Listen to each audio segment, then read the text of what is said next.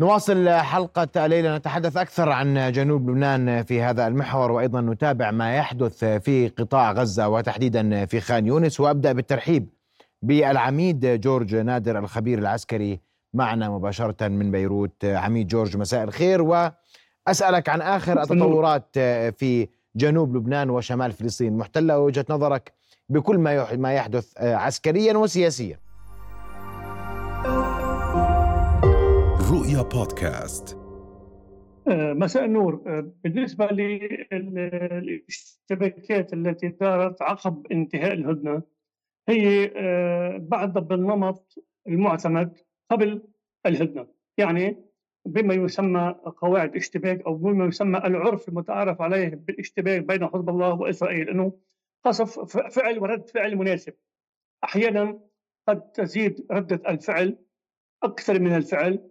انما هذه الحده لا تزال تحت السقف المطلوب أو بالاحرى المسموح به. اليوم بدون شك البارحه واليوم زادت حدة المعارك وزادت حدة الاشتباكات آه، بس بعد مقبولة نسبة لما يجري بغزة وبالأخص باقتحام محاولة اقتحام جنوب غزة خان يونس ومحيط جباليا لذلك المعارك في جنوب لبنان ستستمر طالما الحرب في غزة آه، مستمرة ستستمر الاشتباكات ما بدي أقول معارك لأنه ما في التحام قوى برية نسميها معارك.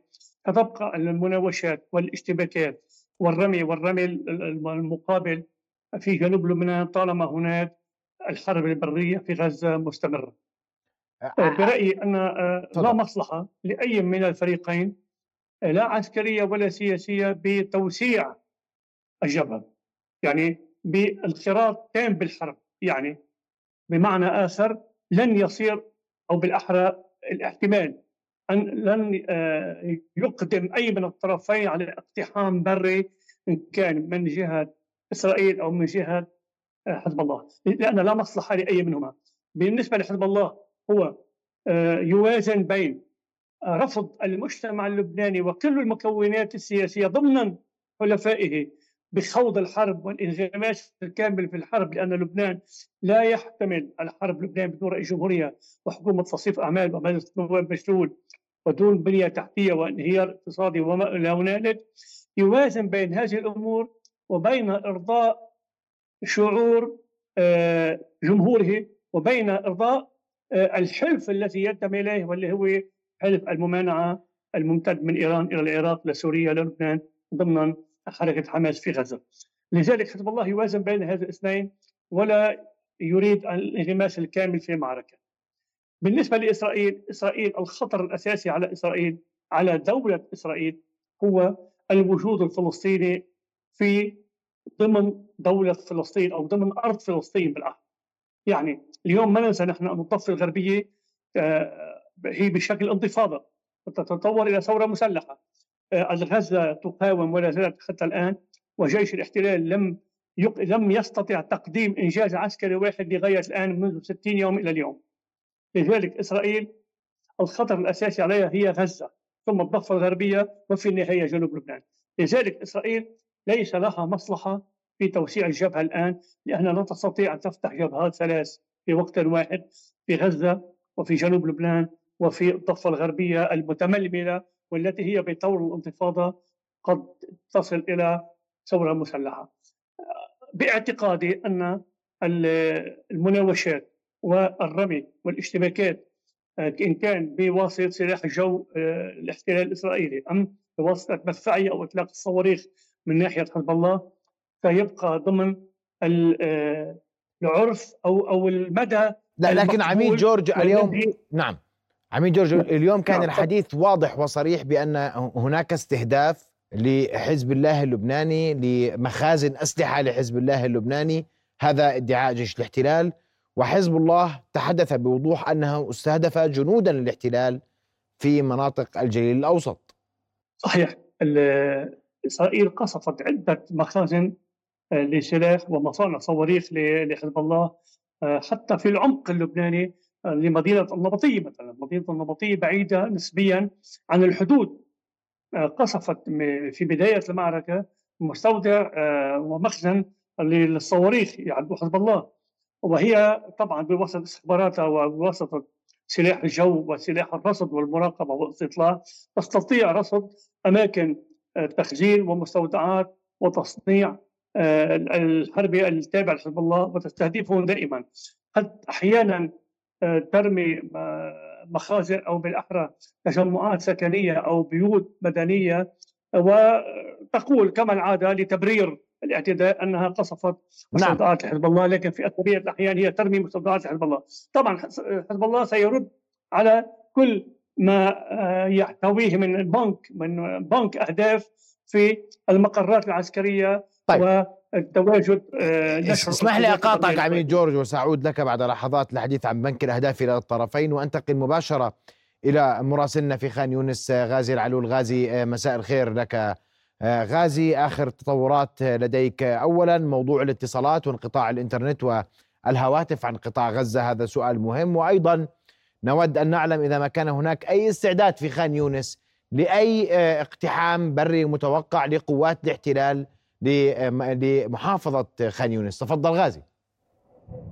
حتى لك محمد يعني على ما يبدو بأن هذه الليلة هي الأعنف على الإطلاق فيما يتعلق بجنوب القطاع في مدينة خان يونس على التحديد مع بدء هذه العملية العسكرية البرية التي آه، من المتوقع أن تمتد لأسابيع وفق ما صرح بها مسؤولون آه، أو تصريحات يعني خرجوا بها مسؤولون إسرائيليون آه، من قادة جيش الاحتلال الإسرائيلي. هذا يتزامن بالتأكيد مع أحزمة نارية عنيفة نشهدها هنا في جنوب القطاع وهي المرة الأولى التي نشهدها بهذه الكثافة بالتحديد في مدينة خان يونس على ما يبدو بأن الاحتلال ماض في تطبيق الخطة التي عمل بها في شمال القطاع ومدينة غزة.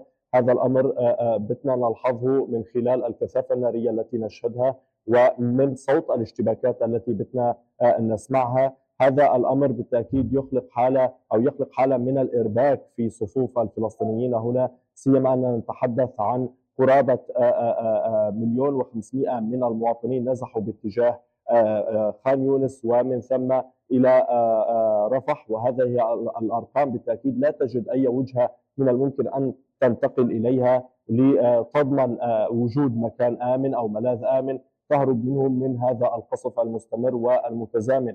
كل ذلك يأتي في إطار محاولة الاحتلال تقويض قدرات المقاومة الفلسطينية التي تسطر بطولات على الجانب الآخر، اليوم كتاب القسام أعلنت بأنها استطاعت تدمير 28 آلية عسكرية إسرائيلية متوغلة في أكثر من محور في قطاع غزة. أيضا بالإضافة إلى اشتباكات عنيفة تدور في خمسة محاور أربعة منها في مدينة غزة وشمال القطاع. والمحور الرئيسي الآن وكل التركيز عليه هو المحور الجنوبي الشرقي المتعلق بخان يونس والمناطق التي آه، آه، تتواجد فيها. هذا الأمر بالتأكيد جاء بعد تبليغ من قبل آه، الاحتلال الإسرائيلي وتهديدات مستمرة من قبله للمواطنين بضرورة الإخلاء. ولكن يبقى السؤال الأبرز بالنسبة لهم إلى أين يذهبون؟ ما هي الوجهة التي من الممكن أن يشعروا فيها بالأمان؟ بالأمس كان قد طالب خزاعة كذلك عبسان الكبيرة ومناطق عدة أخرى بضرورة التوجه إلى آه، رفح. اليوم قصف رفح شرق رفح شهد أحزمة نارية عنيفة لم يشهدها من قبل. آه، بالتالي آه، هو ذاهب باتجاه تثمين أو يعني تكبيد الفلسطينيين أثمان باهظة في محاولة منه للضغط على الاحتلال في محاولة منه للضغط على المقاومة الفلسطينية للتنازل عن شروطها المتعلقة بأي صفقة تبادل مقبلة. هذا الأمر بات واضحا بشكل جلي آه، آه، آه، أمام هذه الكثافة النارية التي نشهدها والتي بالتأكيد تخلف عددا كبيرا من الشهداء وكذلك المصابين. هناك حالة من القلق من الخوف المتزايد. هناك أصوات تتعالى بضرورة وقف هذه الحرب بأي شكل من الأشكال بالنظر إلى أن ما يتعرض إليه الفلسطينيون أو ما يتعرض له الفلسطينيون هو إبادة جماعية مسلسل للتهجير القسري هم لا يعرفون الآن إلى آه، آه، أين يمكن أن يذهبوا. هناك قطاع غزة قسم الآن إلى ثلاثة أقسام القسم الشمالي ومدينة غزة القسم المتخ... الثاني هو المتعلق بالمحافظات الوسطى والقسم الجنوبي الثالث هو المتعلق بخان يونس ورفح. بالتالي كل خطوط الترابط أو التواصل ما بين هذه المناطق قد قطعت تماما وصعوبه إيصال الإمدادات لهذه المناطق تخلق حالة من الارباك هناك حديث من قبل الاونروا مثلا تؤكد بأن أعداد الفلسطينيين في جنوب القطاع تتزايد ولا ولا تتوفر كل الإمكانات أو المساعدات الإغاثية التي من الممكن أن تسعفهم في محاولة الصمود أكثر خلال هذه الحرب، بالتالي عمليا بدنا نشهد حالة إنسانية صعبة متعلقة بمراكز الإيواء بالنازحين بالإضافة إلى عدد كبير من الإصابات. وهذا الأمر يرهق المنظومة الصحية، يرهق الجهات العاملة على توفير المساعدات بالنسبة للمواطنين وكل هذا يأتي بالتأكيد في محاولة للضغط على المقاومة الفلسطينية. الآن نخرج معكم في هذه الرسالة من مكان مرتفع داخل مجمع ناصر الطبي في محاولة لالتقاط الإرسال أو شبكات الإنترنت من الشرائح الإلكترونية، هذا لأن الاحتلال عاد مرة أخرى للمرة الرابعة في خلال هذه الحرب لقطع كل خطوط الاتصال بالإضافة إلى قطع الإنترنت وذلك إما من خلال الاستهداف المباشر لمقاسم الإنترنت والاتصالات أو حتى من خلال التشويش على هذه الشبكات. بالتالي قطاع غزة بات الآن معزولا عن كل العالم وكل ما يجري في قطاع غزة لا يدري به العالم. بالتالي هي مجزرة ممتدة إبادة جماعية حقيقية يتعرض لها الفلسطينيون هنا.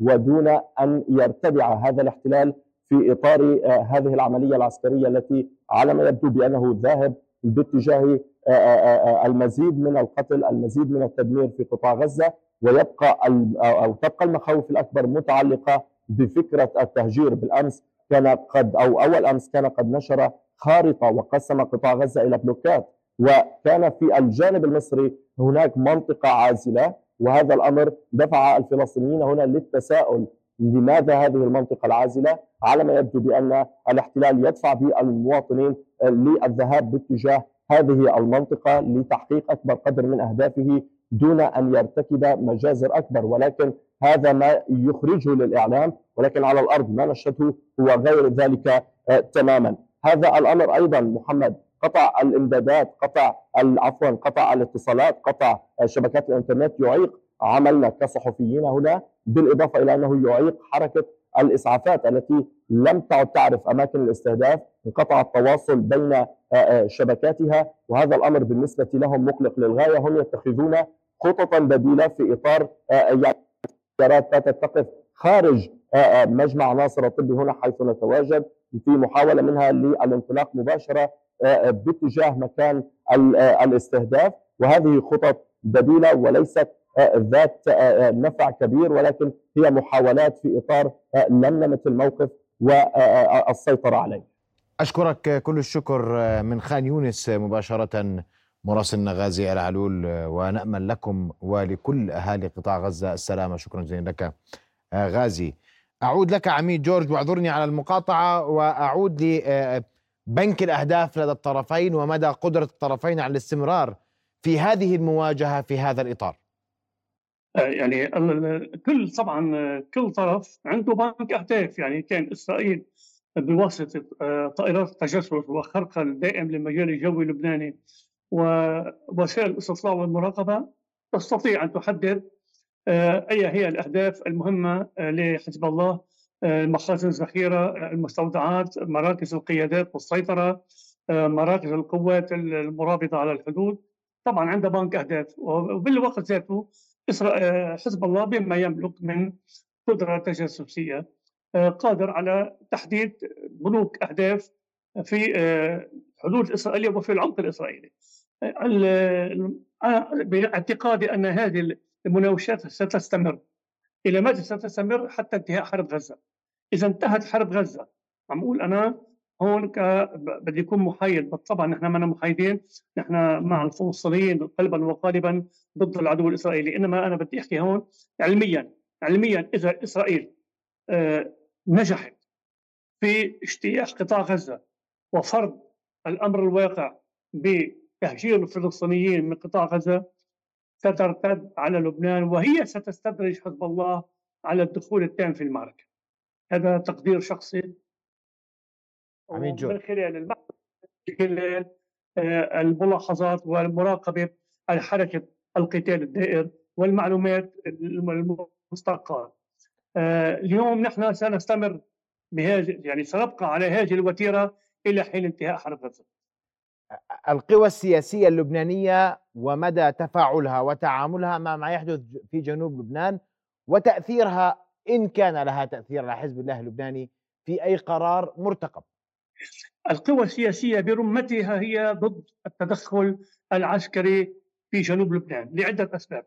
آه، السبب الأول هو عدم قدرة لبنان على خوض أي حرب كما شرحت لك انفا لبنان في حالة انهيار اقتصادي لبنان ليس له سلطة قادرة على اتخاذ القرار آه، لبنان يغص باللاجئين السوريين في حوالي نصف سكان لبنان صاروا من الإخوان السوريين اللاجئين بدون بدون أي مستند قانوني وأي آه، أي احصاء رسمي لأنهم لبنان ما عنده بنيه تحتية للدفاع آه، لذلك كل القوى السياسية في لبنان إن كانت في المعارضة أو في حلف مع حزب الله ترفض الدخول في هذه الحرب.